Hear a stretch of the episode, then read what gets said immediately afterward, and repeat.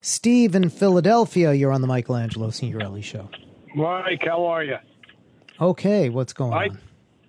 Yeah, what's Oh, happening? I'm, just, oh, I'm, I'm disappointed to hear you lying about a man that just passed away today. There's there's nothing in Limbaugh's background or history uh, that would provide you any evidence whatsoever of him being an advocate for white supremacy. I mean, I could I could make the argument that Joe Biden's a pedophile far more easier uh, easily than than you could make the argument. That, Uh, really? So you're saying Rush Limbaugh was not a racist, didn't promote racism? No, no. That's. I mean, my God, we're so tired. You know, it's practically a badge of honor. Really? Uh, racists Steve, point. Steve, let me read some things to you. We're putting your sound down so I can read some things to you and the audience, okay? Uh, first of all, Rush Limbaugh pushed the birther conspiracy, claiming that President Obama was not born in this country. That is a white supremacist, racist conspiracy.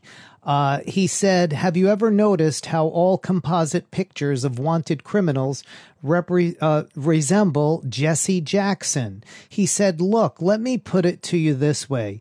The NFL all too often looks like a game between the Blood and the Crips without any weapons. There, I said it.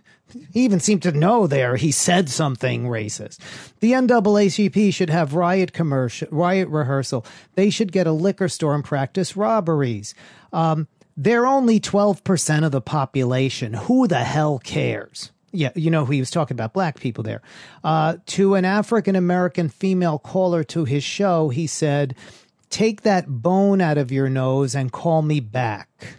Yeah. Uh, he called President Obama African.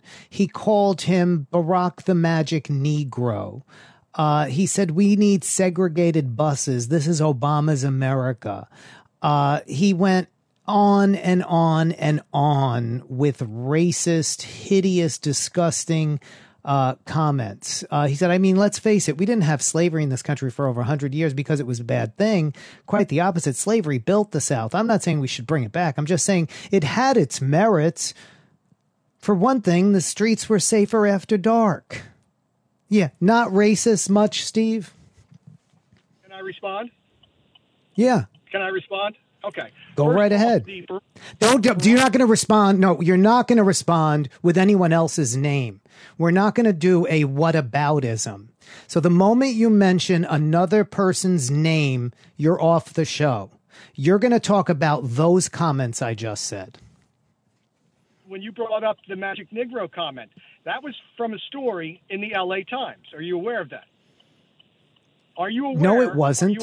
No, it wasn't. Yes, it was. I'll prove it to you. You want me to prove it to you?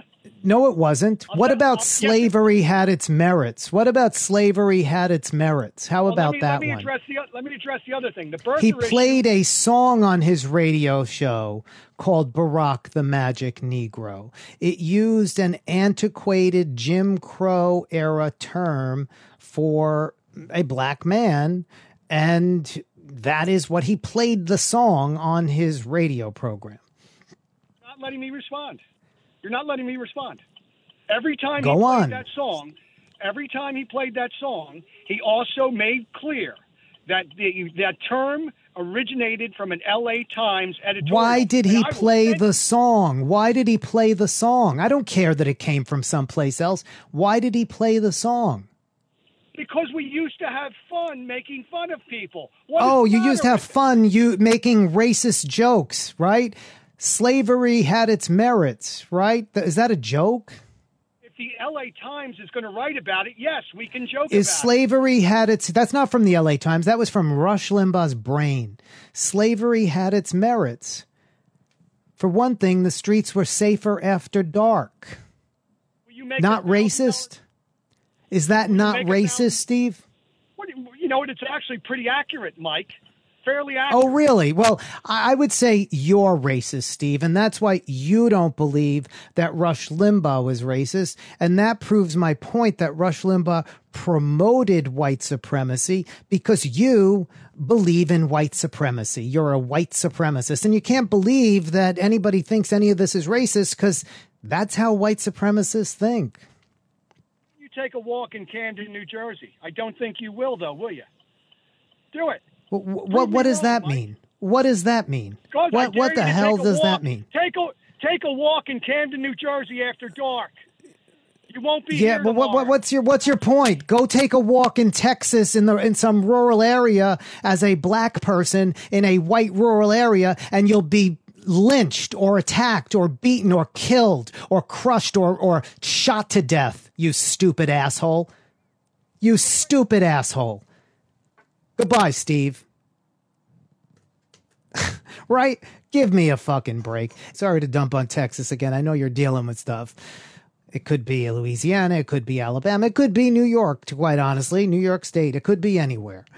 But if you're black and you walk in certain places, you're going to be killed. What if you're black and your car is pulled over by the police? What if you're black and you're trying to get your kids to school and suddenly you're pulled over because a police officer doesn't like the way you're driving, right? And your kids have to behave and you're not allowed to in any way stand up to the cop because maybe then you'll be killed, right? By the white police officer. He had the gall to talk about that, right? He had the gall to bring that up. Th- th- that is a white supremacist. Make sure we have Steve's number. And I want you to put next to Steve's number, white supremacist. So when he calls on our caller ID, and we're able to do this, by the way, it just says white supremacist Steve from Philadelphia. Please, uh, producers, put Steve's name when the caller ID comes up. I want it to say Steve White Supremacist from Philadelphia. He will forever be a white supremacist in our system.